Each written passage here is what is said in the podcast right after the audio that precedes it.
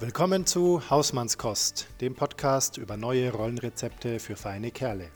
Hier geht's um dich als Mann, Partner, Papa und Kumpel und deine Fragen. Von und mit Florian Susner und Sven Golob.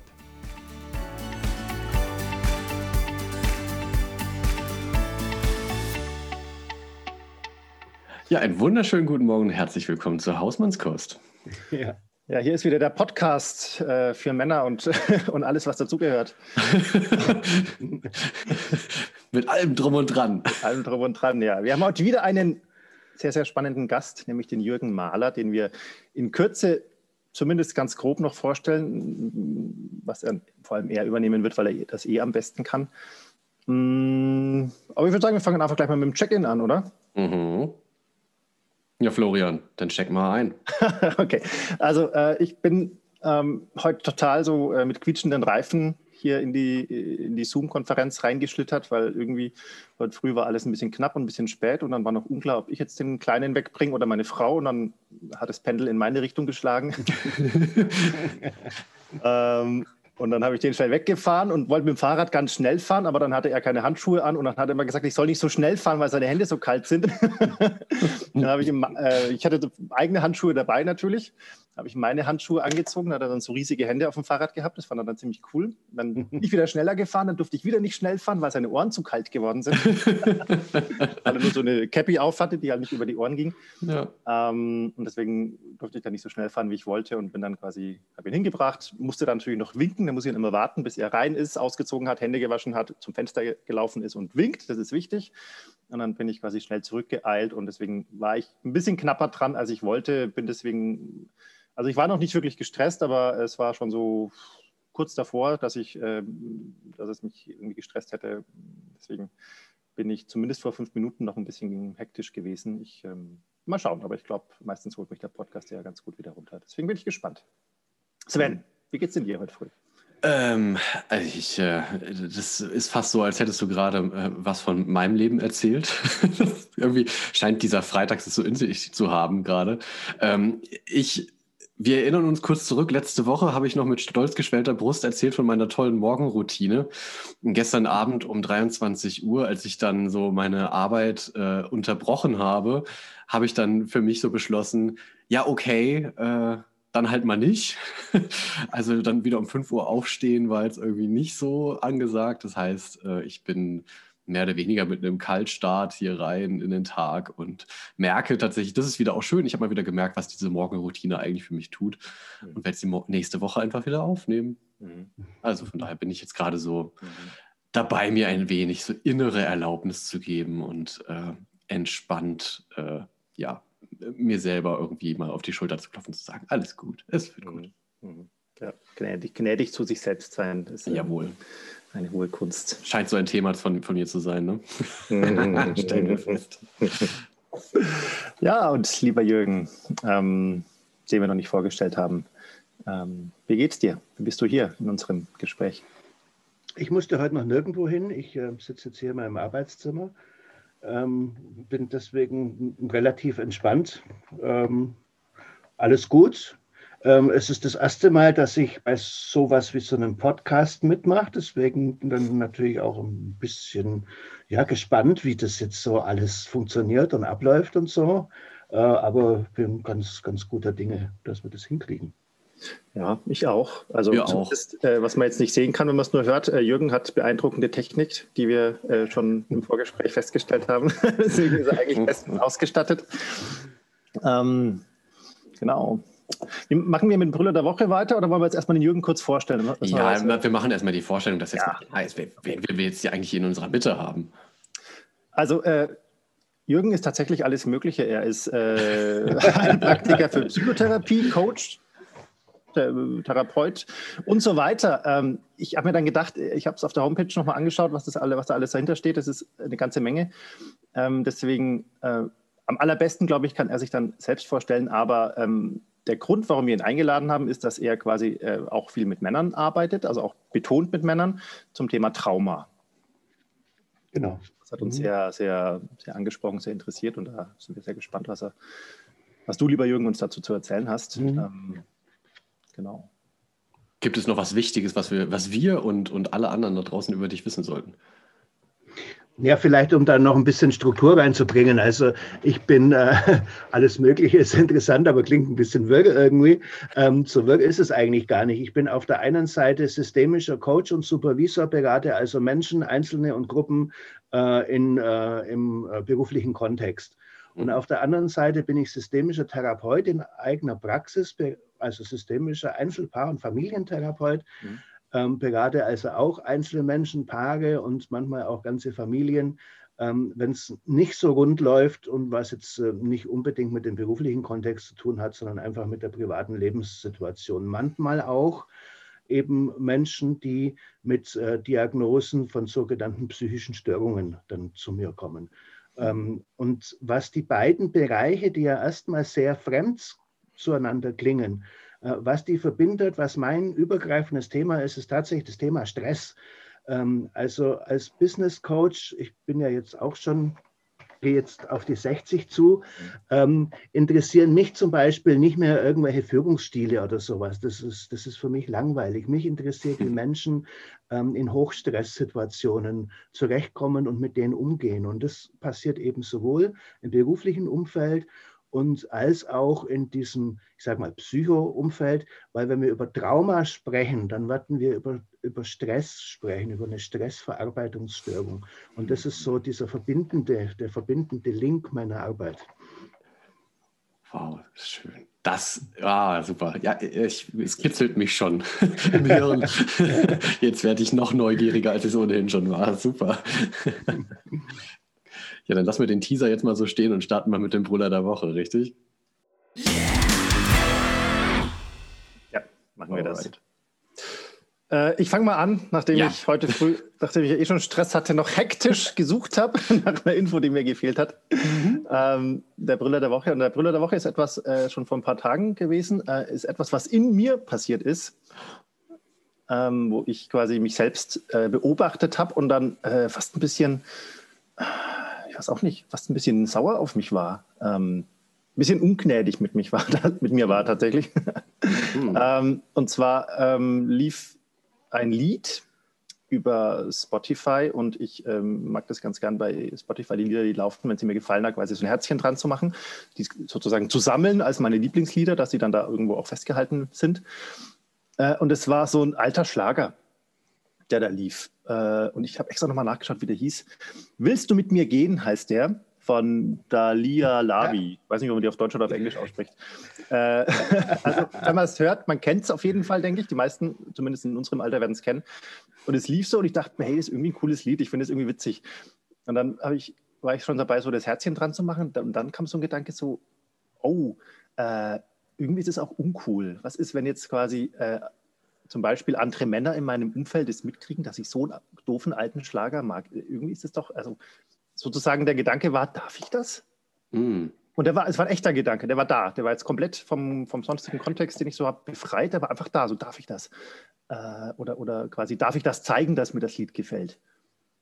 Und dann war schon die Entscheidung da, ach nee, ich mach's doch nicht. Nicht, dass das hm. jemand mitkriegt. Und dann hat es zwei Sekunden gedauert und dann kam natürlich so mit voller Wucht so diese, diese Erkenntnis, so hey, Moment mal, was, was, was ist denn das jetzt? Was, was, was, soll denn das jetzt? Mir gefällt dieses Lied. Ähm, und ich fange an, mich selbst zu zensieren, äh, zensieren aus Angst vor, tatsächlich, und ich glaube, es war tatsächlich aus Angst davor, dass äh, meine Männlichkeit leidet, wenn das andere Männer mitkriegen, was für Lieder ich mag. Und äh, ich war dann, also, und meine erste Reaktion, als mir das dann so, so klar geworden ist, war so total äh, eigentlich sauer auf mich selber. also auf die Finger klopfen, so, hey, was soll das? Was machst du? ähm, und dann habe ich es natürlich heute mein Herzchen dran gemacht und habe es auch nochmal gehört, habe mich gefreut. Sehr ähm, gut. Und äh, liegt das ja auch gerade offen. Also, das ist so ein Stück weit auch quasi äh, ein, ein Selbstcoaching-Schritt, den ich gerade tue. Ähm, aber war trotzdem, also fand es sehr auch plakativ, äh, mal nochmal zu spüren, wie, wie tief diese, diese Muster auch in einem drin sind. Mhm. Auch hm. wenn man sich damit eigentlich beschäftigt und meint, man ähm, entwickelt sich da irgendwie weiter und, und, und, hinterfragt auch solche, solche Automatismen. Sie sind trotzdem da und sie funktionieren und sie sind wirkmächtig. Und ähm, fand ich gleichzeitig auf einer Metaebene auch total spannend, das äh, zu beobachten, mich selbst als Forschungsobjekt da zu haben. Ähm, ja, das war mein Thriller der Woche. Oh, meine Güte. Ja, wir haben, es ist, da, da sieht man es mal wieder, ne? wir haben echt alle noch so einen Weg zu gehen. Ja. Jeden Tag. Aber ich finde es ich find's total großartig, äh, so deine, deine Coping-Strategie dann an der Stelle. Ne? Also so, zum einen in dieses Zwiegespräch mit dir selber zu gehen. Ne? Also klar, die Wut, dass, dass sie dann da ist, finde ich total nachvollziehbar. Aber dass es dann tatsächlich noch, doch noch das Herzen gesetzt hast und nochmal gehört hast. So nach dem Motto so, und jetzt entscheide ich mich, ich mache das jetzt. Finde ich echt cool. Ja, und mein Gedanke war dann vor allem, äh, Moment, das ist wichtig jetzt. Das ist wichtig, mhm. dass ich das zur Kenntnis nehme und es ist wichtig, dass ich damit umgehe. Und deswegen ja. habe ich dann auch, ähm, ich glaube, das ist sogar schon über eine Woche her, mir das bewusst vorgenommen zu merken, das auch quasi als Brüller der Woche mitzunehmen. Mhm. Ähm, um noch einen extra Schritt zu machen. Und äh, letztendlich, wenn man es dann macht, merkt man auch, es ist überhaupt nicht schlimm, es ist voll okay. Ähm, so, aber das muss man sich erst klar machen. Aber in dem Moment war es für dich bedeutsam. Also von daher ganz ja, herzlichen genau. Dank, dass du es mit, mit uns teilst. Super. Ja, gerne, gerne. Und herzlichen Glückwunsch zum neuen Lieblingslied. Jetzt will ich es nachher auch hören. ja. Ich kenne es nämlich überhaupt nicht. Äh, das, das liegt, aber das, auch, hörst, du, das liegt an meinem äh, etwas kruden Musikgeschmack. das kann auch sein. Ja, oder, oder am jugendlichen Alter, weil es ist ja schon ein älteres äh, Lied. Ja, es ist ein älteres Lied, stimmt. Ja. Sven hier als, ähm, als der Jüngste. Sag es. Ja, genau. Ich wollte gerade sagen, ich dachte, jetzt kommt das Küken oder so. Das Küken, das, ja, das Nesthäkchen, genau. Ja, ja, ja. Lieber Sven. Ja. Dein Brüller der Woche. Mm, ja, ich habe ein bisschen äh, tatsächlich auch mit mir gerungen, ob ich, ob ich den einbringen will. Ähm, vielleicht schicke ich ähm, tatsächlich, das, das mache ich, äh, glaube ich, selten, aber in dem Fall würde ich es gerne machen. Also kleiner, äh, kleine sozusagen äh, inhaltliche Warnung, es geht äh, um das Thema sexuelle Belästigung. Mhm. Also deswegen, also nicht um mich, das will ich auch gleich noch dazu sagen, aber einfach, weil es mich tatsächlich bewegt hat und auch beschäftigt. Ähm, aus mehrerlei Hinsicht. Und zwar äh, mal wieder Twitter, äh, gerade für mich echt eine, eine, äh, ein großer Fundus an Inspiration und tollem Austausch, äh, ne, wo uns gerade irgendwie so die sozialen Kontakte ja allen fehlen. Und jedenfalls eine, ähm, eine junge Frau hat dort geschildert ähm, von einem Vorfall, der mich tatsächlich äh, mal wieder wütend gemacht hat. Und deswegen finde ich, ist das auf jeden Fall wert, hier zu schildern weil es tatsächlich so banal daherkommt und äh, ich mich erst vor kurzem mit Hannah Arendt und der Banalität des Bösen auseinandergesetzt habe. Insofern, äh, ne, es geht quasi darum, eine ganz alltägliche Situation, die in Deutschland, glaube ich, ständig passiert. Eine junge Frau geht joggen, ist auf dem Weg nach Hause, joggt äh, also so den Bürgersteig entlang, ist schon in Nähe, Nähe, Nähe, Nähe ihrer Wohnung. Ja, ich merke schon, die Wut kommt schon wieder. Ähm, und da sind, ist ein geparktes Auto. Ein junger Mann sitzt drin, ein anderer steht am offenen Seitenfenster so angelehnt dran und guckt rein und merkt dann, dass sie vorbeijoggt, dreht sich zu ihr um und sie hat es dann so geschildert und das finde ich halt schon sehr eindrücklich, wie er so mit erregter Stimme ihr dann halt äh, einen äh, sehr stark sexuell konnotierten äh, Kommentar zu ihrer Figur hinterhergerufen hat. Und sie direkt gemerkt hat, wie sie halt so in diese in diesen inneren Konflikt zwischen Flucht und ähm, Erstarrung irgendwie geraten ist. Ne? Also einfach so aus dem Nichts kommt da plötzlich ähm, so etwas, ähm, was, ja, was sie aus ihrem vorher positiven Flow rausgebracht hat. Und ähm, ja, wie ist sie damit umgegangen? Sie ist dann, hat halt ihre Joggingrunde beendet, nachdem sie erst irgendwie ähm, so ähm, überlegt hat, vielleicht doch noch irgendwie äh, das abzukürzen, wie auch immer. Und jedenfalls hatte sie eine Bitte an, an Männer, und das, das habe ich tatsächlich, äh, finde ich, ja, ich für mich einfach sehr ernst genommen. Ihre Bitte war, wenn, wenn wir, der Typ, im Auto sind und mitkriegen, dass unser Kumpel oder wer auch immer sowas macht, dann halt regulierend einzugreifen und zu sagen, ey, ganz ehrlich, stell mal vor, das wäre jetzt meine Schwester. Ich würde nicht wollen, dass du so mit ihr sprichst. Mhm. Und ja, also es macht mich einfach fassungslos, ähm, dass wir im Jahr 2021 nach dem, was wir all die ganzen Jahre jetzt schon über das Thema sexuelle Belästigung und, und überhaupt, ne, also dieses große äh, Wort ähm, toxische Männlichkeit gesprochen haben, ähm, dass, dass es diese Situation immer noch so gibt und dass, dass sich Frauen einfach nicht irgendwie, ähm, weiblich gelesene Personen nicht einfach so frei da draußen bewegen können, ohne sich Gedanken zu machen, in jeder Minute irgendwie Objekt, zum Objekt zu werden. Ähm, und das, äh, ja, also da deswegen finde ich, ist es wichtig, auch an der Stelle nochmal zu sagen, dass ich für mich sehe das halt tatsächlich als eine meiner Aufgaben, dass mein Kind in der Welt aufwächst, wo das einfach kein Thema ist. Ja, mein Bruder der Woche. Ja. Danke, Sven, fürs, ähm, fürs Teilen und ähm, danke auch für sich. Ähm, danke fürs nicht, nicht drüberlesen auf Twitter, was ja sehr ver verlockend ist, da einfach zu sagen, ich schiebe das jetzt weiter und es ist nur einer von vielen Nachrichten oder so, ja. sondern das quasi rauspicken und ernst nehmen und sich äh, damit beschäftigen, auch emotional beschäftigen. Ähm, es ist ja ein Stück weit quasi schon das, äh, der Wunsch an den, an den Kumpel im Auto. Ähm, größer gedacht, das ist ja der Wunsch an, an, an alle Männer, ja. ähm, da irgendwie Haltung zu zeigen oder Position zu beziehen. Ja. Ähm, und das finde ich auch einen total schönen Aspekt dabei. Ne? Das ist so, okay, vielleicht können wir den, den Typen, der den Kommentar macht, nicht ändern.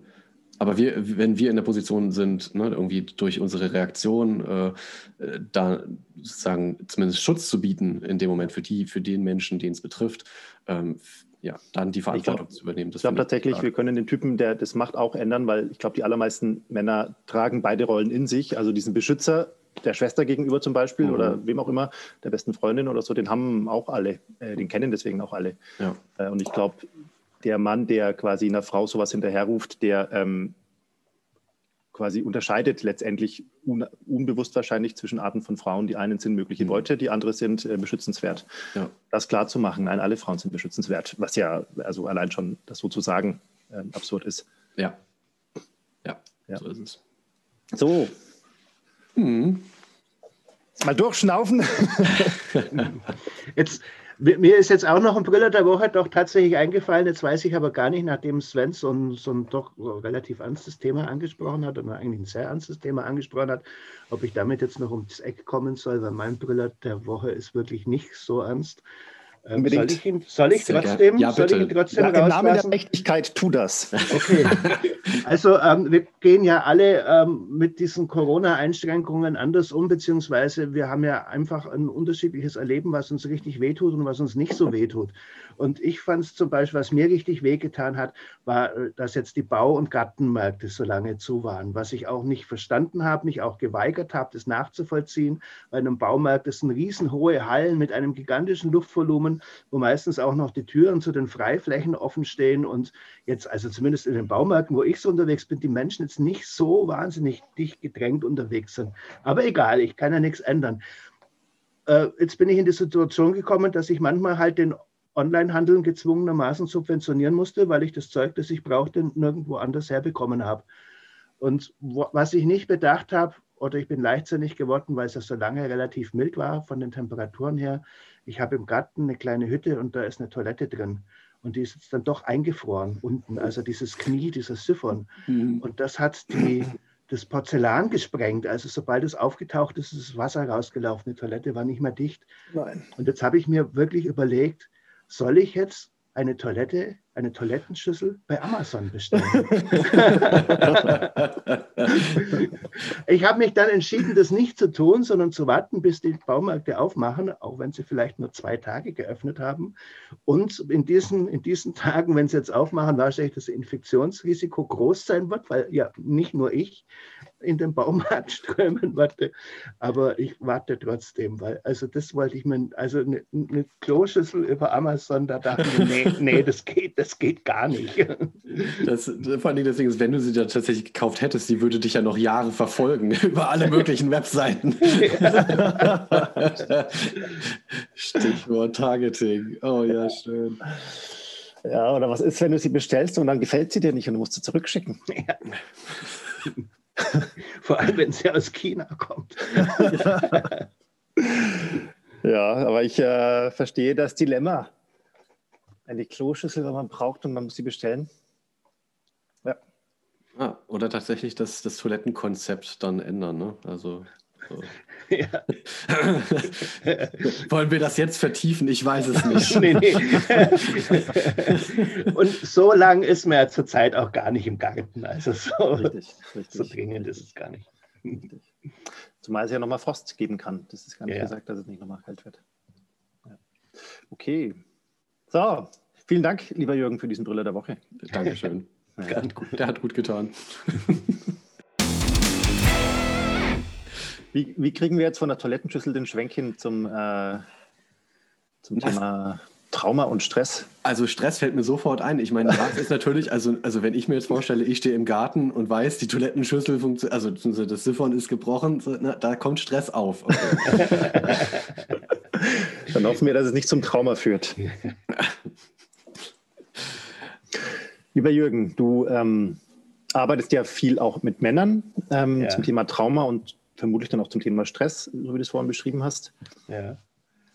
Ähm, ich will jetzt gar keine kluge Eingangsfrage stellen. Ähm, vielleicht magst du uns einfach mal so ein bisschen abholen, Männer und Trauma, ähm, was aus deiner Sicht da besonders ähm, wissenswert ist. Also ich arbeite nicht nur mit Männern, sondern auch mit Frauen, aber was, ja. diese, was dieses Thema Trauma und Männer betrifft, das ist ein ganz spezielles Projekt. Ähm, ich bin ähm, auch ehrenamtlich im Vorstand des Traumahilfezentrums Nürnberg ähm, mhm. tätig und ähm, dort sind wir letztes Jahr in ein Projekt des äh, Bayerischen Sozialministeriums eingestiegen. Ähm, dieses Projekt geht schon seit mehreren Jahr, Jahren und äh, befasst sich mit, äh, mit häuslicher Gewalt. Also erstmal tatsächlich gegen Frauen und Kinder, weil das 80 Prozent der Opfer sind. Aber dann ist man draufgekommen, dass ungefähr 20 Prozent der Opfer häuslicher oder sexualisierter Gewalt tatsächlich auch Männer sind. Mhm. Ähm, und 20 Prozent ist ja auch nicht niemand. Und so hat man angefangen, eben neben den Frauen und den Kindern eben auch die Männer zu beschützen mhm. Oder Projekte für die aufzulegen. So sind in Nürnberg zum Beispiel ist dann äh, Reposo, diese Männerschutzwohnung entstanden. Ich weiß nicht, ob ihr die schon kennt. Das ist also so ein Pendant zum Frauenhaus ist. Und andere Stellen wurden gestärkt. Unter anderem eben das Traumahilfezentrum. Und wir vom Traumahilfezentrum im Gegensatz zu den anderen Projektbeteiligten sind jetzt nicht für für akute und aktuelle Krisen und Gewalt zuständig, sondern zu uns kommen die Männer, wo diese Gewalt schon eine Weile her ist und sie einfach merken, dass da noch was in ihnen steckt, dass sie das noch nicht irgendwie über, richtig verarbeitet haben.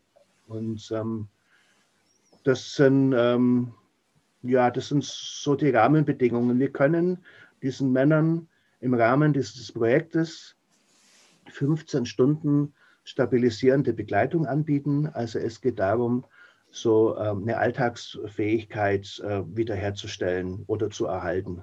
Mhm. Ähm, das ist keine Traumatherapie im engeren Sinne. Das machen wir als Traumahilfezentrum nicht. Also wir arbeiten nicht die alten Geschichten wieder auf, äh, um da was zu ändern, sondern wir machen wirklich die Stabilisierung für den Alltag. Denn diese traumatischen Geschichten, die äußern sich halt in unterschiedlichen Stressphänomenen dann von Schlaflosigkeit bis sogenannten Hyperarousal, also das heißt ständig irgendwie unter Strom stehen, äh, manchmal auch auszurasten. Also das ist natürlich auch ein Thema bei uns. Tragen Männer Gewalt, die sie erlebt haben, dann wieder weiter und wieder in die Welt hinaus? Und wie können wir diese ungute Spirale stoppen, oder eben auch in die, in die andere Richtung, ähm, dass ähm, die Betroffenen, ähm, wenn sie in Stresssituationen geraten, irgendwie völlig wegdriften, äh, wie erstarren und nicht mehr handlungsfähig sind. Und ähm, da schauen wir eben, dass wir den Betroffenen ein Stück weiterhelfen. Ganz oft ähm, wollen die dann eine Traumatherapie, einen Therapieplatz bekommen, äh, ambulant oder stationär.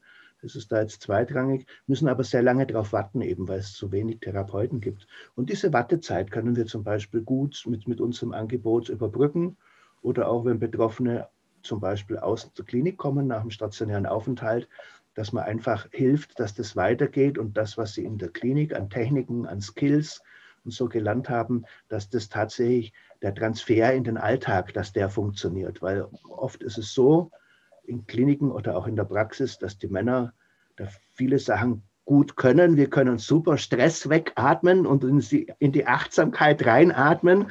Und wenn sie dann in ihrem, wie Systemiker sagen, Heimatsystem sind, also im Beruf oder in der Familie, wo dieser Stress entsteht und der wieder entsteht, dann äh, können sie sich nicht mal dran, mehr daran erinnern, jemals geatmet zu haben. Das ist dann nicht mehr greifbar. Und diesen Transfer hinzukriegen, das ist so eine wichtige Aufgabe. Mhm. Ah, da hast du gerade, ja, super. Äh, danke. Genau. Das war nämlich tatsächlich der, der Punkt, dein systemischer Blick, das interessiert mich jetzt gerade an der Stelle total brennt. Weil das ist ja, ähm, so, so würde ich es jetzt mal verstehen, ne? so ein Stück weit deine, äh, deine Sicht dann auch auf, äh, auf die Klienten und ihr Umfeld. Kannst mhm. du das genau beschreiben? Also wie blickst du darauf und was ist dann, äh, was wären dann Wege tatsächlich, diese Integration von dem, von den Techniken, von den Methoden, die ich gelernt habe, dann in den Alltag? Ähm, wie schaust du da drauf und was, was macht das? Ja, also einer dieser Aspekte dieses systemischen Blicks ist eben ähm, die Feststellung, dass Beratungssystem nicht gleich Heimatsystem ist und dass äh, wir da einfach diese Brücke irgendwie, irgendwie bauen müssen. Ähm, was ähm, in der Regel durch viel Ermunterung zu Training funktioniert. Also das ist ein bisschen wie Hochleistungssport, was die Betroffenen da machen mhm. müssen. Immer wieder trainieren, trainieren, trainieren in Situationen, wo es noch nicht stressig ist, um dann in einer Stresssituation diese Methoden zur Verfügung zu haben, weil sie ein Stück weit automatisiert sind. Das ist dann, funktioniert dann wie beim Autofahren am Anfang. Wenn wir das lernen, uns mit unserem großen Auto fahren, das ist dann relativ furchtbar und wird dann erst wirklich gut, wenn es dann automatisiert ist und wir uns mit unserem Nebensitzer unterhalten können und gar nicht mehr bewusst mitkriegen, dass wir überhaupt Auto fahren. Dann fahren wir gut Auto. Und das, das versuchen wir dann auch zu machen. Und ähm, ja, dieser, dieser, systemische Blick hat halt auch ähm, verschiedene andere Auswirkungen. Zum Beispiel gehen wir von der sogenannten Autopoiese-These aus, die besagt, dass ähm, kein lebendes System von außen wirklich determinierbar ist. Ähm, es können nur immer Einladungen gestaltet werden. Das mhm. heißt aber auch, dass wenn, ich, wenn jemand im Leben etwas ganz Schreckliches erlebt hat, dass das nicht den Rest seines Lebens bestimmen wird, sondern dass er selber immer noch eine Einflussmöglichkeit hat. Und das ist, äh, finde ich, eine sehr hoffnungsvolle Sichtweise. Ja? Wir, wir schauen auf die Ressourcen, die da sind und, und sagen, ähm, bei aller Würdigung des Leids, was wichtig ist, und ähm, es geht da nicht um irgendeine Verharmlosung oder so, trotzdem, was da Furchtbares passiert ist, ähm, was habe ich auch an guten Dingen, an Ressourcen von mir und wie schaffe ich es, mein Leben ähm, trotz dieser Einschränkung zumindest einigermaßen so zu gestalten, dass es für mich okay ist. Hm. Ja, da kann ich also aus der ähm, transaktionsanalytischen Sicht auch, da, da schwinge ich gerade sehr mit. Ne? Das ist im Prinzip mhm. auch diese Neuentscheidungsschule, äh, ähm, wo, wo es ja auch genau darum geht, ne? so das, äh, den eigenen Autonomieanteil auszubauen und in der Bewusstheit wahrzunehmen, was kann ich tatsächlich verändern und diese mhm. Entscheidung dann bewusst zu treffen und ja. auszuleben. Toll. Ähm, Florian? Danke. Äh, ich muss gerade so an dieses äh, ja fast schon Klischee denken, ähm, dass man sagt, und meines Erachtens stimmt es auch, dass Männer sich deutlich schwerer tun, sich Hilfe zu holen oder zum, zum Coach oder Therapeuten oder Berater zu gehen. Ähm, du hast ja auch gesagt, du arbeitest sowohl mit Männern als auch mit Frauen, als auch mit Familien. Also ähm, quasi aus der Sicht quasi verschiedene Klienten auch. Ähm, wie ist denn da deine Erfahrung ähm, mit, dem, mit, diesem, mit dem Umgang, mit dieser Möglichkeit, sich Hilfe zu holen, äh, bei Männern im Speziellen? Ähm, es ist erstaunlicherweise sehr unterschiedlich, ob ich im, äh, ob ich im äh, Business-Kontext unterwegs bin oder im psychotherapeutischen Kontext. Mhm. Äh, Im Business-Kontext, die Maßnahme Coaching ist, glaube ich, ganz gut bei Führungskräften mhm. angekommen. Führungskräfte sind nun mal oft Männer und deswegen sind auch viele Männer tatsächlich im Coaching dann. In der psychotherapeutischen Praxis sieht es normalerweise ganz anders aus. Da ist der Anteil der Männer liegt so bei 20, 25 Prozent mhm. ungefähr. Das ist tatsächlich so, Männer ähm, tun sich schwerer, Hilfe zu suchen Allerdings gibt es für Männer auch viel, viel weniger Hilfsangebote tatsächlich als für Frauen. Mhm. Also es gibt auch weniger. Es ist nicht so, die Idee, ich könnte mir ja, wenn ich selber nicht weiterkomme, helfen lassen, ist einfach nicht so präsent. Mhm. Und ähm, deswegen äh, spielen wir auch mit, mit diesem Motiv. Wir haben also so eine, so eine Kneipenkarte gemacht, die jetzt natürlich der Hörer nicht sehen kann, aber euch kann sich sie kurz zeigen. Also wir spielen mit dem, mit dem Motiv des starken Mannes. Also bei uns liegt der Cowboy ah. auf der ah. Couch. ah. mhm. Das wäre jetzt gerade meine Frage gewesen, ähm, was aus seiner Sicht geschehen müsste oder was, was man tun kann, damit man Männer hm, vielleicht ein Stück mehr äh, ermuntert oder ermutigt, ähm, sich, sich Hilfe zu holen, auch wenn sie es vielleicht, ich sage jetzt mal, uncool finden. Ja, also es hat natürlich auch was mit, mit Erziehung von, von, mhm. von Anfang an zu tun, aber ähm, das kann man ja schlecht jetzt äh, innerhalb von kurzen oder mittleren Zeiträumen ändern. Aber ich denke, viel liegt auch an einem öffentlichen Angebot. Wenn, wenn man sieht, immer öfter mal in der Öffentlichkeit, in der Zeitung, auf einem Plakat, im Gespräch mit anderen, dass es Angebote gibt.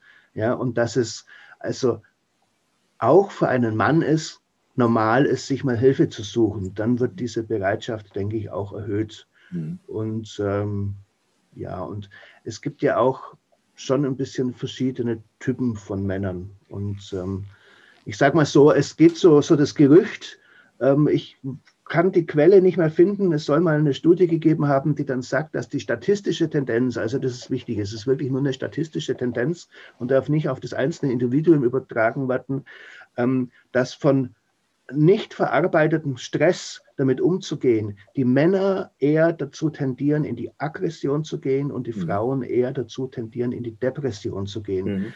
Das kann ich zum Beispiel interessanterweise bei den Männern, die in meine Praxis kommen, nicht, nicht nachvollziehen. Ich habe von ungefähr 40 Klienten hatte ich jetzt zwei richtig gewaltbereite Männer. Mhm und äh, die anderen sind überhaupt nicht ähm, in, die, in, Richtung Gewalt unterwegs. Mhm. Was aber damit zusammenhängt, vermute ich, ähm, dass in meiner Praxis eben kein äh, statistischer Durchschnitt aufschlägt, sondern wer in meine Praxis kommt, der ist schon bereit, Probleme anders als mit Gewalt zu lösen. Mhm. Ja, ja. Ich könnte, ich würde mal vermuten, dass es vielleicht auch ein Stück weit da mit einem einsetzenden Wertewandel vielleicht auch in der Gesellschaft zusammenhängt und so die, die, ähm, die Narrative sich auch ändern, also die Erzählung darüber, ähm, wie man mit, mit Belastungen so umgeht. Also dass da vielleicht auch tatsächlich eher diese depressive Tendenz dann auch zunimmt, also die, die Wut eher nach innen zu kehren. Mhm. Ähm, also dass da einfach auch eine, eine, diese Verwirrung darüber, was darf ich als Mann eigentlich jetzt noch so in der, im gesellschaftlichen Kontext, was ist eigentlich noch akzept, sozial akzeptiertes Verhalten dass da vielleicht einfach auch diese Verwirrung sich nochmal stärker, stärker bemerkbar macht. Und ja. Äh, so, eine, so eine einsetzende Orientierungslosigkeit auch. Und deswegen finde ich das sehr unterstützenswert zu sagen, es ist wichtig, öffentlich sichtbar überhaupt mal das zu platzieren. Hey, du kannst dir Hilfe suchen. Du musst das mhm. jetzt nicht alleine aus, ausfechten mit dir. Mhm. Insofern ist ja das Bild, vielleicht muss man da noch mal kurz drauf eingehen, nachdem man es ja wirklich nicht sehen kann als Hörer, dass, äh, die, den, die Postkarte oder den Flyer, die der Jürgen gerade hochgehalten hat, da war ein Cowboy drauf zu sehen, der auf der, auf der, auf der roten Couch lag im Endeffekt. Habe ich richtig erkannt? Genau. Ähm, also so dieses Spielen mit den Stereotypen auch, der, der Lonesome Cowboy, der keine Hilfe braucht, der alle Probleme alleine löst, der, der im Grunde wie der Fels in der Brandung, das Bild passt jetzt nicht, aber der wie der Fels auf der Brandung auf seinem Ross sitzt und in den Sonnenuntergang reitet. Ja. Ähm, und wenn er Probleme hat, vielleicht bestenfalls mal einen Whisky trinkt oder jemanden abknallt. Und am, Ende, und am, Ende, ein, einsam an Syphilis stirbt. ja, ganz genau. genau. Dass auch der quasi ähm, zu, seinen, zu seinen Gefühlen und Problemen und, und, und Traumata gegebenenfalls ähm, stehen kann und darf und, und sich Hilfe holen darf. Das ist eigentlich ein sehr passendes Bild, ähm, gerade wenn man, wenn man sagt, äh, es gibt diese Männer ja wirklich, die sich äh, so sehen, ein Stück weit, ja. bewusst oder unbewusst. Die, ähm, ja. Das ist tatsächlich vielleicht, also das wäre jetzt auch eine, eine, Frage an dich, Jürgen. Ist das so eine tatsächlich auch so eine, ähm, eine Art ähm, Verarbeitungsstrategie, die, die, ähm, die irgendwie mit Männlichkeit zu tun hat, so dieses, diese äh, nach innen kehren und dass das nicht äh, nach außen tragen von inneren Konflikten? Also ist das noch was, was tatsächlich eine Rolle spielt? Ich, also auch so dieses, ich bin, ich bin alleine damit. Also es gibt sonst niemanden, dem es so geht. Mhm. Ist das was, was dir, was dir auch begegnet? Ja, klar. Und äh, in diesem Zuge kommt es natürlich auch, auch oft ähm, bei ähm, psychisch belasteten Menschen dann zu so Sachen auch, weil du den, den Whisky des Körpers erwähnt hast, eben, eben oft ähm, zu, ähm, zu Alkohol oder insgesamt Drogenmissbrauch, um diese, diese als, als, Medi als Selbstmedikamentation äh, gegen diesen inneren Schmatz, diese innere Unruhe und so. Das ist häufig zu beachten, äh, zu beobachten. Ähm, ja, oder eben ähm, dann, dass der Kragen platzt einfach und im Hyperarousal dann äh, nur ein kleiner Funke gen genügt, um, äh, um die Bombe platzen zu lassen, sozusagen. Ja. Das, ist, das ist natürlich die andere, die andere Tendenz und Möglichkeit. Ja. Mhm. Ich finde das immer da denke ich immer mal wieder drüber nach, was das eigentlich bedeutet. So diese, es ist, gibt ja diesen Umstand eben, dass man als Mann auch oft ist, oder in der, in der, traditionellen Männlichkeit das Gefühl haben kann, man darf nicht über seine Gefühle sprechen oder es ist unmännlich, zu viel oder zumindest gewisse Gefühle zu zeigen oder auch nur zu haben. Also so ein, so ein gefühltes Verbot, manches anzusprechen und damit ja gleichzeitig, also was ja unabhängig davon passiert, dass es ja auch so ein, in gewisser Weise so ein gefühltes Verbot geben kann, über seine psychischen Probleme zu sprechen, mhm. was ja auch ein Tabu in der Gesellschaft ist. Äh, mhm. Burnout ist noch okay, Depression hm, wird schon schwieriger, aber irgendwie psychotisch oder sowas, äh, darüber wirklich zu sprechen, das auch, äh, auch engen Verwandten zu erzählen, ist für ganz viele ja ein großes Tabu. Ähm, mhm. Und das zusammengeworfen. Ich als Mann darf nicht schwach sein, ich als Mann darf keine, keine, keine manche Gefühle nicht haben, ich darf nicht, äh, ich darf nicht komisch sein. Ähm, mhm. Kann ja eine ganz, ganz große Hürde ergeben, da überhaupt über irgendwas zu sprechen. Genau, und deswegen versuchen wir auch dieses Angebot ähm, dies, äh, der Männerberatung, die jetzt da ähm, über das Traumahilfezentrum Nürnberg läuft und die vom Bayerischen Sozialministerium gefordert ist, äh, möglichst niederschwellig zu gestalten. Also ein Mann, der zu uns kommt, der braucht keine Krankenkassenkarte, der braucht keinen Ausweis. Wenn er Müller heißt, aber lieber Meier genannt werden will, ist das auch okay. Also der kann auch anonym kommen. Mhm.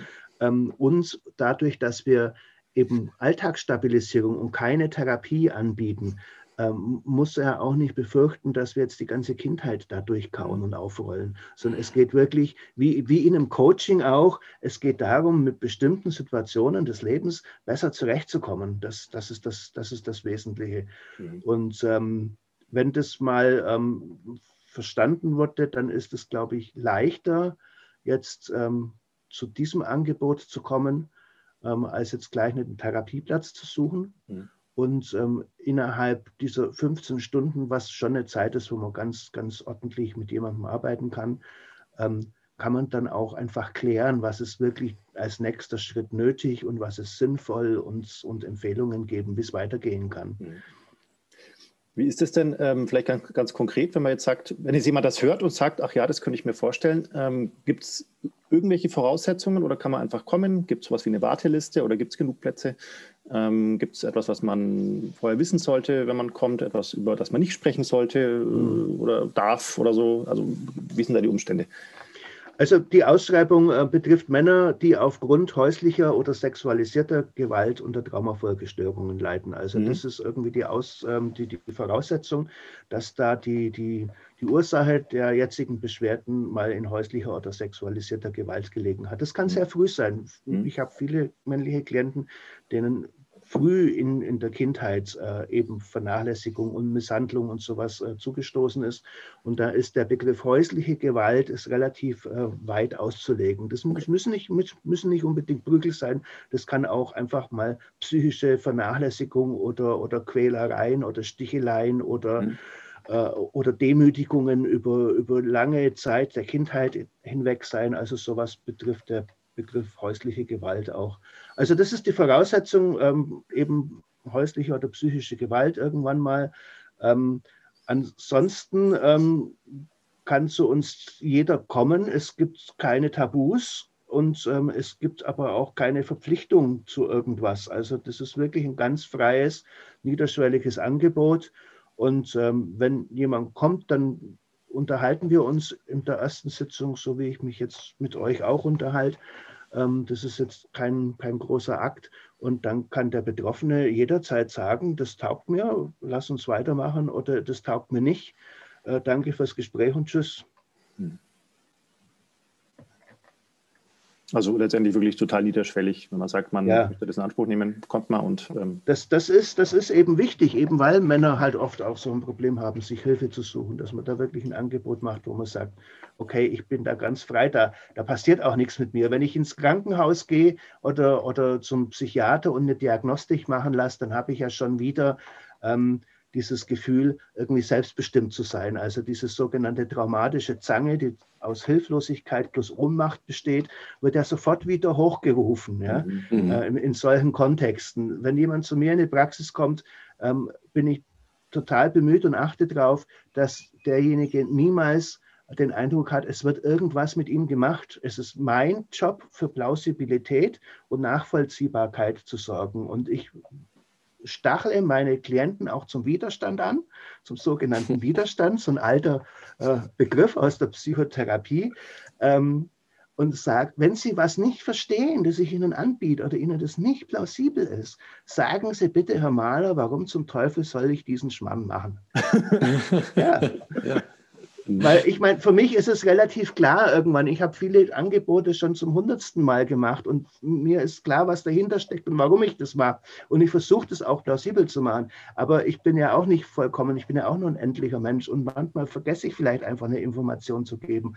Oder ähm, ich halte es für plausibel, aber das muss deswegen der andere noch mein Gegenüber nicht für plausibel halten. Mhm. Und da, da fordere ich wirklich zum Widerstand auf und sage, sagen Sie es. Also uns äh, es ist immer der Klient, der bestimmt äh, auch, wie es weitergeht. Also, und es gibt in diesem Gespräch ähm, auch nur einen Experten für die Wirklichkeit des Klienten und das ist der Klient selbst. Mhm. Ich habe ich kenne ganz, ich habe natürlich bin ich gut ausgebildet in Sachen Stress und Trauma. Ich kenne auch viele Interventionsmethoden und Skills, ähm, aber ich kann nie sagen, wenden Sie diese Methode an, die hilft Ihnen. Ich kann mhm. nur immer sagen, ich habe da eine Methode, die hat schon manchen geholfen. Und ich habe sie auch ausprobiert, weil ich nichts anbiete, was ich nicht an mir selber ausprobiert habe. Ich konnte mir vorstellen, dass die hilfreich ist, aber ob es tatsächlich hilfreich ist oder nicht, kann allein nur der Klient entscheiden. Mhm. Und wenn es nicht hilfreich ist, dann sage ich, ja gut, dann sagen Sie es mir offen und ehrlich als Feedback, dann dreht man das in die Tonne und dann probieren wir was anderes aus. Mhm. mhm. Hängt das vielleicht auch ein Stück weit ähm, damit zusammen, auch so Vorstellungen können, ja, ist tatsächlich eine Hypothese, schauen wir mal drauf, äh, dass Männer äh, eben auch mit so einer, mit so einer ähm, Idee dann, wenn sie sich Hilfe suchen, da reingehen, so, und dann gibt es den, dann gibt so den einen Wundertrick und dann ist das alles wieder gut. Gibt es das? Ist das, passiert das tatsächlich noch oder ist das mehr so mein, meine kleine Idee von, von Männern? Nee, sowas passiert schon gelegentlich, aber das beschränkt sich nicht auf Männer. ich, ich, hatte neulich eine Klientin tatsächlich, die sowas in der Richtung geäußert hat, ähm, gesagt hat, ich hatte gehofft, Sie haben da jetzt irgendwie so, eine, so, ein, so ein Geheimmittelchen für mich und das, das nehme ich dann und dann ist alles wieder gut. Und ich habe mir zum Beispiel lange überlegt, ob ich auf meinem Praxisschild, ich bin auch als Hypnotherapeut ausgebildet, ob ich da diese klinische Hypnose draufschreiben soll oder nicht, mhm. weil es natürlich Befürchtungen auf der einen Seite, oh Gott, der Hypnose, der macht was mit mir, das ich gar nicht will, mhm. wecken kann. Andererseits aber auch ähm, so merkwürdige Vorstellungen, so, so nach dem Motto, hypnotisieren Sie mich. Und dann, ja, und dann, ja, und dann bin ich weg. Ja, und dann, ja, und dann klappen Sie den Deckel von meinem Bewusstsein auf, hauen dem Unbewussten ein paar rein, sagen ihm, er soll den Scheiß lassen, klappen den Deckel meines Bewusstseins wieder zu und alles ist gut. Das ist dann Hypnose. Sehr schön mechanistisches Weltbild. Ja, ja. wäre cool, wenn es so klappt. ja. ja. Ja, aber die Befürchtungen, die gibt es natürlich. Ähm, ja, ja, Befürchtungen gibt es auch. Und ähm, ich, ich, ich habe es ich dann letztendlich, habe ich es draufgeschrieben auf mein Schildchen. Ähm, wenn ich jetzt ein neues machen würde, ja, ich weiß nicht, würde es wahrscheinlich nicht mehr draufschreiben. Aber ist das vielleicht auch tatsächlich, äh, da ist die nächste Stufe dann der, der Aufklärung, also was eigentlich so alles in den verschiedenen, ähm, ich nenne es jetzt mal so, so ganz platt, äh, Ansätzen drin steckt, also was es eigentlich ist. Es ist natürlich erstmal wahrscheinlich gerade eher so ähm, die Arbeit überhaupt, Hilfeangebote sichtbar zu machen und dann aber tatsächlich das, was dahinter steckt, die verschiedenen Möglichkeiten und, und Methoden, die dann auch noch verständlich zu machen, ist wahrscheinlich dann so der nächste große Berg Arbeit, der auf uns alle wartet, oder? Ja, ich denke, beim Verständlichmachen kommt es halt darauf an, dass, äh, dass Befürchtungen und eben ähm, äh, übertriebene Heilsversprechen, da, ähm, dass, dass die hm. eben korrigiert werden. Ähm, ich denke, dass es den Klienten nicht in Details so drauf ankommt. Wenn ich mein Auto in die Autowerkstatt bringe, dann ist es mir relativ egal, was für ein Werkzeug die benutzen. Hauptsache, es funktioniert hinterher wieder. Ähm, und von da, ich will aber, ich will aber eine Sicherheit haben. Ich will das Gefühl haben, gut aufgehoben zu sein und ich will dieses Gefühl haben, die machen, die verstehen was von ihrem Handwerk und machen das auch richtig. Und mhm. ich glaube, das ist ungefähr auch die Erwartung, die Klienten haben, wenn sie zu uns in die Beratung kommen. Sie müssen das Gefühl haben, dass wir was von unserem Geschäft verstehen mhm. ähm, und ähm, dass es gut für sie ist, was da passiert und dass es was, was Heilsames und was Positives bewirken kann. Mhm. Und wie es dann im Detail geht, ähm, das ist erstmal, glaube ich, nicht so wichtig, kommt dann im Laufe des, dieses Prozesses bei den Detailfragen, die ich vorher genannt habe, mit der Aufforderung, wenn Ihnen was nicht nachvollziehbar ist, mhm. äh, wehren Sie sich bitte. Ja. Mhm.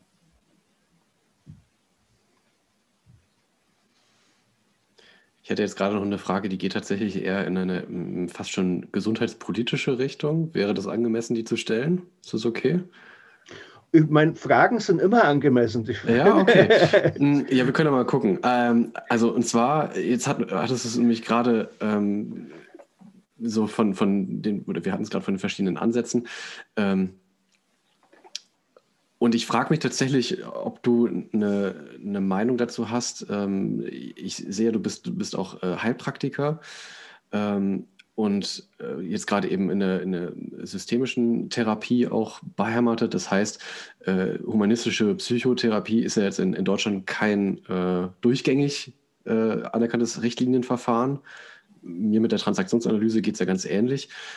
Wie, also wie siehst du quasi so auch dieses, das ist, glaube ich, die Frage dahinter, dieses politische Ökosystem, wo diese Hilfeangebote stattfinden. Inwiefern ist das gerade hilfreich oder gibt es da was, wo, wo du eigentlich äh, Veränderungsbedarf siehst oder wie, ne, wie siehst du auch gerade die Wahrnehmung jetzt gerade für den humanistischen Verfahren?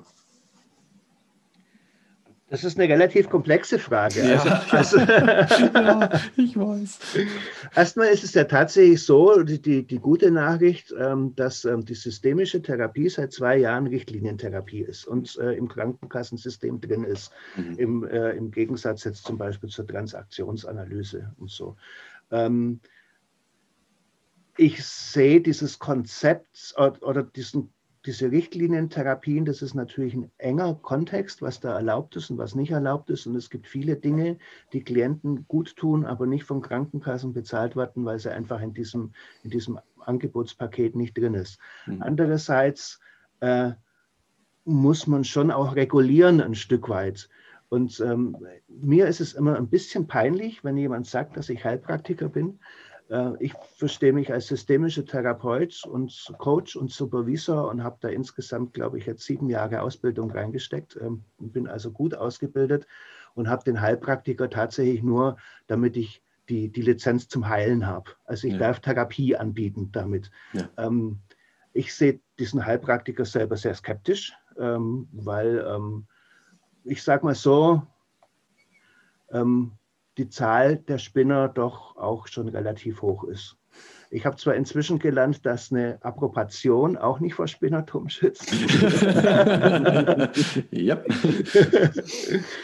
Aber ähm, äh, bei, den, bei den Heilpraktikern gibt es schon ähm, skurrile, skurrile Auswüchse und so. Allerdings ist es auch so, dass ganz viele Heilpraktiker ja nicht nur sich über diesen Heilpraktiker definieren, sondern genauso wie ich diesen Schein halt haben, um den, um den, um den gesetzlichen Regelungen Pflicht zu tun, aber daneben einfach noch langjährige und saugute Ausbildungen haben tatsächlich.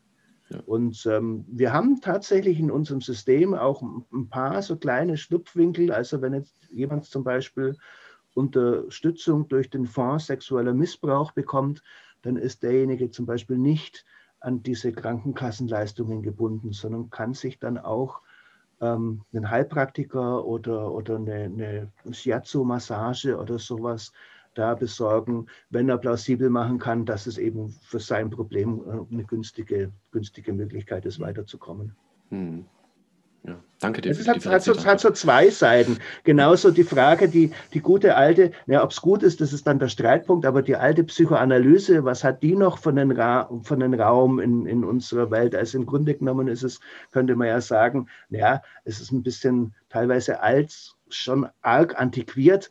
Andererseits ähm, gibt es auch Psychoanalytiker, die diese ursprüngliche Psychoanalyse oftmals so gar nicht mehr ausüben. Und es gibt natürlich auch Chancen. Also die Krankenkasse zahlt einfach ähm, für Psycho Psychoanalyse die meisten Sitzungen, die meisten Stunden. Und wenn wir einen Komplex traumatisierten Menschen haben, bei dem es einfach nicht von heute auf morgen geht, äh, können wir heilfroh sein, wenn der bei einem Psychoanalytiker unterkommt, der eben auch noch Traumaexperte ist und nicht so sehr in seinen, in seinen freudschen Gedankenwelten noch rumschwebt, sondern auch mal neuere Literatur gelesen hat äh, und sich sowas angeeignet hat. Und die gibt es, die Leute. Es gibt hervorragende Leute auch in der Psychoanalyse und die haben einfach dann die Möglichkeit, die Betroffenen länger zu betreuen. Mhm. Also, man kann das, man darf das nicht so, nicht so einseitig in eine Richtung sehen, denke ich. Es hat alles immer seine zwei Seiten.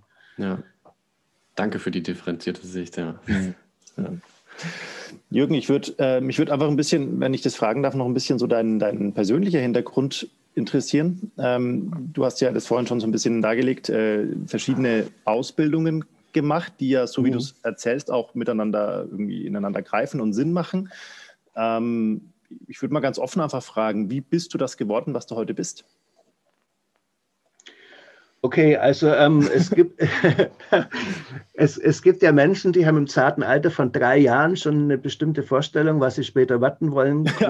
Äh, Komponist, Spitzensportler. Das habe ich auch gehört von den Leuten. Und, ja, ja. und, und, denen das dann gelingt, da stehe ich immer mit offenem Mund dann vor solchen Biografien und denke mir, wow, das ist ja der Hammer. Äh, ne, also ich bin ursprünglich von meiner Ausbildung her Geisteswissenschaftler. Ich habe also äh, Religionswissenschaften, Philosophie und Sinologie, also das ist oh. Chinesisch, studiert. Und das ist natürlich eine relativ brotlose Kunst. Ähm, das heißt, ich bin dann dort gelandet, wo viele Geisteswissenschaftler landen, nämlich im Marketing und Werbung. Und, äh, Willkommen im Club. ja, ja, genau. Und, und war dann da in, auch in Führungspositionen tätig und ähm, habe dann aber ähm, mich verschätzt. Also ich bin in die New Economy gewechselt in der Woche, nachdem die Terroristen in die Twin Towers geflogen sind, wo dann von einem Tag auf den anderen die New Economy einfach tot war und äh, musste mich dann einfach umorientieren. Dann habe ich gesagt, na gut, also das tue ich mir nicht mehr an, ich mache mich jetzt selbstständig und habe eigentlich als Berater für Marketing und Strategie für kleine und mittlere Unternehmen angefangen habe dann gemerkt, dass so manche Geschäftsführer mit mir über alles Mögliche reden, außer ihr Unternehmen und bin dann ins Coaching reingekommen, habe dann eine, eine Business-Coaching-Ausbildung gemacht.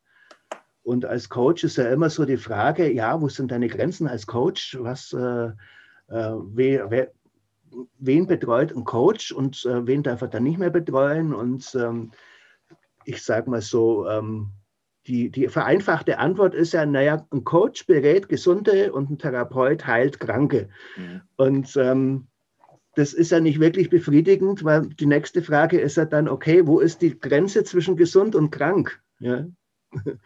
Und ähm, aufgrund dieser Frage habe ich dann tatsächlich diese, äh, diesen, diesen Heilpraktiker für Psychotherapie gemacht und den systemischen Therapeuten nochmal und habe festgestellt, dass das ja auch ein sehr, sehr spannendes Tätigkeitsgebiet ist, ähm, wobei ich keins von beiden missen möchte. Also die, die ergänzen sich auch ganz gut. Und ähm, ich weiß nicht, wie es euch in euren Berufen ging. Also ähm, ich habe mit dieser Corona-Geschichte natürlich auch eine Menge Aufträge verloren. Also ich habe vorher ganz viele Seminare gemacht. Ich habe in Organisationen, habe ich viel mit Teams gearbeitet und es war eigentlich alles von einem Tag auf den anderen weg. Und mhm. dann war ich froh, dass ich meine psychotherapeutische Praxis noch hatte, wo dann die Klienten reinkommen, weil das, das konnte weiterlaufen. Und so ist es auch ganz pragmatisch sinnvoll, da ein bisschen auf verschiedenen Beinen zu stehen und nicht nur auf einem einzigen, das, wenn es dann weggehauen wird, einen zum, zum Kippen bringt. Genau, also sowohl inhaltlich als auch, und ich mache beides gern und ich mache auch, mag auch die Abwechslung. Also ich würde jetzt nicht ähm, die ganze Zeit nur in meiner Praxis verbringen wollen. Und ich würde auch nicht äh, Tag für Tag Seminare halten wollen. Und ich würde auch äh, nicht Tag für Tag mit Teams arbeiten wollen, aber die Mischung macht's. Mhm. Also ich habe keinen Tag, der irgendwie langweilig ist, wo ich mir gedacht habe, auch schon wieder der, der, der, der, dieselbe Routine oder, oder, oder derselbe Mist, was ich jetzt einfach runterspulen muss, damit die Zeit vorbeigeht. Das, ist, das kommt in meinem Leben nicht vor. Und da bin ich sehr, sehr dankbar und glücklich drüber. Schön. Ach, Jürgen. Spätestens jetzt bist du zum Vorbild für mich geworden.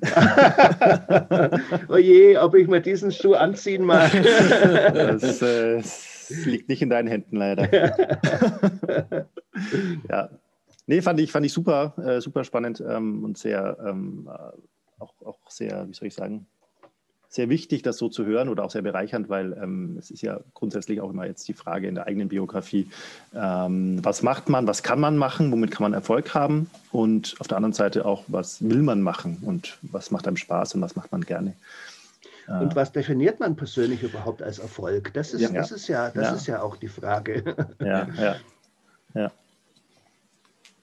Und ähm, so wie du es erzählt hast, quasi, es ist ja ein deutlicher Bruch dann auch in der Biografie, dann vom, vom, von Marketing äh, in, in, in jetzt die Richtung Coaching und, und Therapie zu gehen. Ähm, aber so wie du da jetzt quasi das erzählst und, und äh, so wie du da quasi gerade vor uns sitzt, könnte ich fast sagen, äh, sieht man ja, dass das auch funktioniert und dass das ja, ähm, dass das äh, ähm, nicht nur, also eben nicht nur Erfolg haben kann im Sinne von beruflich was zu tun zu haben, sondern auch so, man merkt ja, wenn du erzählst, dass du, dass es wirklich sehr fundiert ist und dass diese sieben Jahre Ausbildung, die du da, da noch auf dich genommen hast, dass die ähm, nicht umsonst waren, sondern dass du weißt, wovon du sprichst und dass das irgendwie alles Hand und Fuß hat. Und das finde ich sehr beeindruckend, dass jemand, der ja. dann nicht den normalen Weg über das Psychologiestudium und dann äh, mhm. Therapeut wird, sondern dann erst quasi durch die Hintertür das macht, da trotzdem im Grunde genauso eine, eine Professionalisierung ähm, durchlaufen kann und ähm, ein sehr, sehr wertvolles Angebot an seine Klienten. Ähm, ja, und auch wenn, wenn dieser Bruch, wenn ich den jetzt, ich würde den jetzt nicht als dramatischen Bruch bezeichnen, mhm. aber es war schon ein deutlicher Bruch. Ja. Und ähm, ich war am Anfang natürlich keineswegs glücklich über diese Situation. Ja. Äh, ganz im Gegenteil. Also das war schon ex extremer Stress auch. Aber jetzt nach äh, 20 Jahre von hinten her betrachtet, vor 20 Jahren war das ja, äh, dieses Attentat, äh, muss ich sagen, naja, ich bin froh, dass es nicht so normal weitergelaufen ist. Mhm. Sonst wäre ich jetzt vielleicht immer noch in dieser Marketingmaschinerie drin. Mhm. Und da muss ich sagen, da ähm, gefällt mir das, was ich jetzt mache, schon, schon wesentlich besser. Also mhm. manchmal ähm, sieht man den Sinn von Brüchen auch erst mit einem gewissen Abstand ein und denkt sich dann vielleicht, also gerade wenn es dann tatsächlich um Traumata geht, naja, also ganz so krass hätte die Lernerfahrung nicht sein müssen. Ja? äh, aber, aber immerhin gab es eine Erfahrung und es ist nicht nur Mist daraus entstanden, sondern es sind auch sind auch positive Sachen daraus entstanden, was für Menschen, die gerade in dem Mist drinstecken, natürlich äh, sehr schwer ist, irgendwie ähm, nachzuvollziehen. Also wir sprechen auch von Post-Traumatic Growth, also, ähm, die, mhm. also Wachstum nach dem Trauma. Ähm, das in dem Moment, wo das Trauma noch sehr präsent ist, äh, auch zynisch wirken kann, obwohl wir wissen, dass es das gibt und dass es möglich ist. Aber äh, man, muss, man muss vorsichtig sein mit solchen, solchen Botschaften. Ja. ja, kann ich nachvollziehen. Jetzt hast du ähm, sieben Jahre Ausbildungen hinter dir schon. Ähm, welche Ausbildungen kommen noch? Also ähm, ich bin gerade dabei, noch die, die formale Supervisionsausbildung tatsächlich fertig ja. zu machen, gerade obwohl ich ja schon seit vielen Jahren Supervision mache, weil das ja eigentlich dasselbe ist wie Coaching, nur mhm. halt äh, im, im Business-Umfeld heißt Coaching und im, im, im, bei Non-Profit-Organisationen heißt es meistens Supervision. Ähm, da habe ich jetzt nochmal das auf mich geladen, da eine formale Ausbildung zu machen. Einfach auch deswegen, weil ich auch ähm, das Problem ist ja von uns Solo-Selbstständigen, dass wir manchmal sehr einsam arbeiten mhm. müssen und mhm. ähm, dass ich da auch wieder die Möglichkeit zum Austausch mit Kollegen habe und eben ständ, ja. und auch ständig mich in eine Supervisionssituation hineinbegeben muss. Das ist, mhm. bringt so eine Ausbildung mit sich. Und wenn ich die fertig habe, dann bin ich fast 60 mhm. und habe mir vorgenommen, keine wirkliche Ausbildung mehr zu machen, sondern nur ab und zu mal das eine oder andere Seminar, das ja. mich nochmal besonders kitzelt und interessiert oder um da meine Kenntnisse von früher mal wieder auf den Stand von heute zu bringen. Und sowas kommt ja, ja auch, muss, ja. ist ja auch ganz sinnvoll, wenn man länger äh, in dem Geschäft ist. Ähm, aber so mit den großartigen Ausbildungen äh, muss jetzt dann auch mal Schluss sein. Aber wer weiß, was kommt. Ich nehme auch, ich nehme auch immer wieder vor, jetzt kein Buch mehr zu bestellen, das nächste halbe Jahr, weil er dann noch einen Meter in meinem Regal steht, den ich lesen muss. Das, was jetzt auch niemand sehen kann, wir aber schon die ganze Zeit bestaunen, ja. ist die massive Bücherwand hinter Jürgen. Ja, also mal, mal, schauen, was aus dem, auf, aus dem Vorsatz, aus dem ja. Vorsatz so wird. Vielleicht musst du bei aus, aus Ausbildungssicht die Seiten wechseln und Ausbildungen anbieten dann irgendwann. Das ja, ja mache mach ich, ja mach ich, mach ich ja auch viel. Wie gesagt, ich habe vor Corona habe ich sehr viele Seminare gemacht, ja, gerade okay. was diese systemischen Konzepte betrifft und so. Und ähm, ja, und ähm, das ist jetzt halt gerade ein bisschen verloren gegangen, aber mhm. ich bin doch guter Hoffnung, dass es auch wieder kommt. Ja, ja, mhm. ja bestimmt. Ähm, ich glaube schon. Super, lieber Jürgen. Da kommen wir zu dem Teil, den du noch nicht kanntest, ne? Ja, jetzt kommt noch eine Überraschung für dich.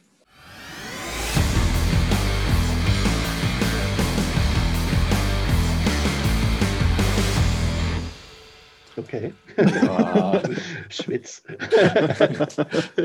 Ein diabolisches Lachen erklingt aus dem Off. Ähm, lieber Jürgen, wir haben äh, in unseren Gesprächen noch eine weitere Kategorie, die wir äh, hin, zum Ende hin einflechten, und zwar die sogenannte Challenge.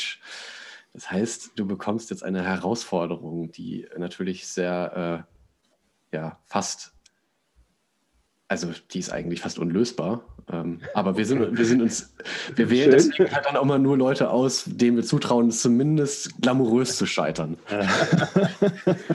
Super Aussicht. Ich habe vorhin was, äh, was sehr Schönes äh, über dich schon gelernt, noch bevor du die Vorstellung gemacht hast, äh, als wir über die rote Ukulele sprachen. Ähm, und in die Richtung geht tatsächlich auch die Herausforderung. Lieber Jürgen, hast du den Film Matrix gesehen? Ähm, ich habe mal reingeschaut tatsächlich. Ähm, der hat mich aber sehr schnell sehr abgeturnt. Also ich fand okay. den furchtbar okay. und äh, habe da, glaube ich, eine Viertelstunde davon mitgekriegt oder so. Also pass auf, es gibt da ein, ein äh, sehr schönes Konzept, das äh, funktioniert so. Also Leute gehen ja quasi in diese virtuelle Welt der Matrix, ne, die quasi alle anderen für, für die Realität halten. Ne? Das sind wir wieder so beim Systemischen. so ein bisschen. ähm, und was man da ganz toll machen kann, man kann von außerhalb äh, einfach per, per, Knopfdruck sich äh, eine neue Kompetenz, ein, ein Wissen herunterladen, die man dann in in der Matrix zur Verfügung hat. Stell dir vor, du hättest die Möglichkeit, eine Kompetenz, ein, ein großes Paket Wissen, was auch immer, ein Skill, äh, jetzt gleich runterzuladen, die du dann zur Verfügung hast. Was wäre okay. das? Ich würde was wieder herunterladen. Und zwar würde ich meine verloren gegangenen Kenntnisse im klassischen Chinesisch wieder herunterladen, um ähm, das, was ich früher im Studium tatsächlich mal gemacht habe, nämlich die chinesischen Klassiker im Original zu lesen, um das wieder zu können, weil die stehen da oben noch auf der Seite, die ihr jetzt nicht seht. Und ich kann es aber nicht mehr lesen, weil ich ähm, das einfach schlichtweg verlernt habe, mangels, mangels Ausübung. Das ist doch ein hehrer Wunsch. Du hast, du, hast, du hast, klassisches Chinesisch gelesen. Ja. Wahnsinn. Also ich, ich hatte in meinem, in meinem Philosophiestudium hatten, hatten wir uns eben auch mal mit, äh, mit so ähm, ähm, exotischen, sage ich jetzt mal, ähm, Philosophen beschäftigt. Und dann habe ich ein, ein, Buch von, von Mencius gelesen, Mangze und hatte zwei Übersetzungen und diese zwei Übersetzungen waren zwei unterschiedliche Bücher. Also die hatten einfach zwei unterschiedliche Inhalte, weil sie sehr unterschiedlich übersetzt waren. Mhm. Und das hat mich so geärgert, dass ich dann gesagt habe, wenn, wenn die Blödel das nicht schaffen, das vernünftig zu übersetzen, muss ich es offensichtlich selber machen. Und dann habe ich Chinesisch gelernt. Und es dann auch tatsächlich gelesen, also ein Stück weit, ein Stück weit, so wie man halt, wie man halt dazukommt als junger Mensch und was man halt machen muss und ja. so. Mhm. Und deswegen, deswegen würde ich jetzt gerne in manchen Stunden der Muse wieder mal so einen chinesischen Klassiker rausgreifen und mit weniger Mühe als damals als Student ähm, einfach mal diese Texte wieder mir im Original anschauen. Das mhm. würde mir Spaß machen. Da muss natürlich jetzt noch eine Frage hinterherkommen, nämlich was, was äh, also eine ausgewählte Sache reicht mir jetzt natürlich. Äh, was lernt man aus so einem alten chinesischen Klassiker? Was kann man da mitnehmen? Äh, man lernt zum Beispiel, wenn man sich in der systemischen Ausbildung mühsam die, äh, die äh, Konzepte über Konstruktivismus angeeignet hat, mhm. dass ein sogenannter Herr Schwankze das schon 500 Jahre vor Christus so beschrieben hat, wie wir in der Neuzeit draufkommen und dann staunt man. Okay. wow. Einen herzlichen Glückwunsch an äh, den jungen Jürgen, dass er eine so weise Entscheidung für sein Leben getroffen hat, Sinologie zu stehen und Philosophie, was ja einfach in heutigen Zeiten genial ist. Ob die wirklich so weise war, das lassen wir mal dahingestellt. Also wie gesagt, das war damals natürlich eine brotlose Kunst und ich musste mich natürlich umorientieren und alles. Ähm, aber es ist auch wieder so aus dem, aus dem Abstand betrachtet, ähm, wäre ich heute nicht der, der ich bin, wenn mhm. ich äh, was anderes gemacht hätte, wenn ich BWL studiert hätte oder so. Also ähm, ja. ich glaube, so ein gewisses äh, Spinnertum, ja, wenn ich das mal so ausdrücken darf, gehört äh, zu meinem Leben in positiver Weise dazu. Und ähm, ich glaube, davon profitieren auch meine Klienten. Ich kann auch mal, ich kann auch mal um fünf Ecken und ganz, äh, ganz äh, merkwürdig denken und, äh, und Gedanken anbieten, wo dann so ein Stutzen da ist und dann so ein Nachdenken kommt. Und das ist ja dann immer schön, wenn mhm. sowas passiert.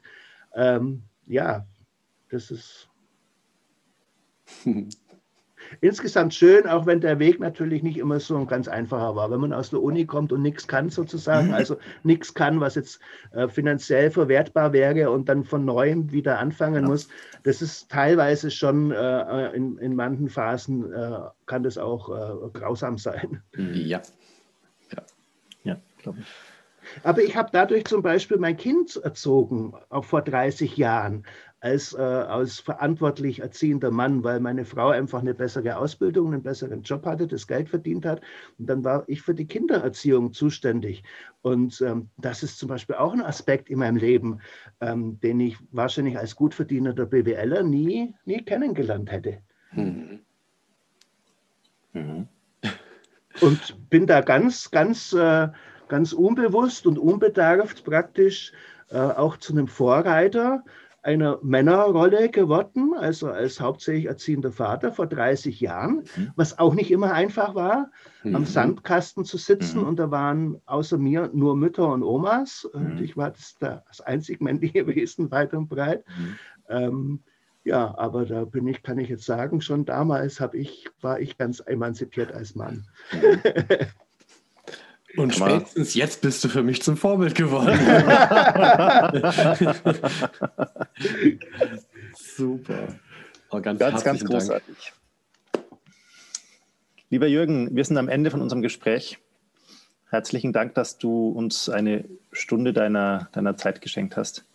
Ja, vielen Dank für die Einladung. Sollen wir noch sagen, wie betroffene Männer, die uns jetzt vielleicht gehört haben, wie die Kontakte Ganz genau. herstellen? Ja, unbedingt. Ja. Also das geht einmal ähm, per E-Mail und die Adresse ist Männer mit AE at mhm. THZN, das steht für Traumahilfezentrum Nürnberg. .org. Org ist wichtig, ja. nicht de. Ja. .org. Und darf ich eine Telefonnummer auch sagen? Ja, gerne. Okay. Also das ist in Nürnberg die 0911, dann 99 00 90 11. Und ich bin in, in dem Sinne immer erreichbar, dass wenn man bei mir anruft, geht kein Anrufbeantworter oder sowas hin. Wenn ich im Gespräch bin, ist mein Handy auf stumm geschaltet. Aber ich bin ein zuverlässiger Zurückrufer. Also wenn die Telefonnummer übertragen wird, rufe ich meistens noch am selben Tag, manchmal kann es auch der nächste Tag sein, rufe ich die Nummer, die mich angerufen hat, zurück. Mhm. Wunderbar. Die Informationen werden wir auf jeden Fall auch nochmal in der Episodenbeschreibung schriftlich festhalten. Mhm. Das ist ja ganz wichtig. Ja, prima. Super. Ja, dann herzlichen Dank für die Einladung. Das war jetzt auch eine, eine spannende neue Erfahrung für mich, ja. sowas mal zu machen. Ja. Pod Podcast war immer für mich so ein, so neumodisches Zeug. Ja, also ich bin ja schon relativ modern unterwegs, indem ich YouTube-Filme ab und zu mal angucke, ja, also so wie ich was mache, how to do irgendwie. how to repair a toilet seat. Ja, ja, ja, ja, genau. Und ähm, ich kenne von ganz früher aus meiner Schulzeit, kenne ich noch Hörspiele, die dann im Radio kamen, ja. sogenannte.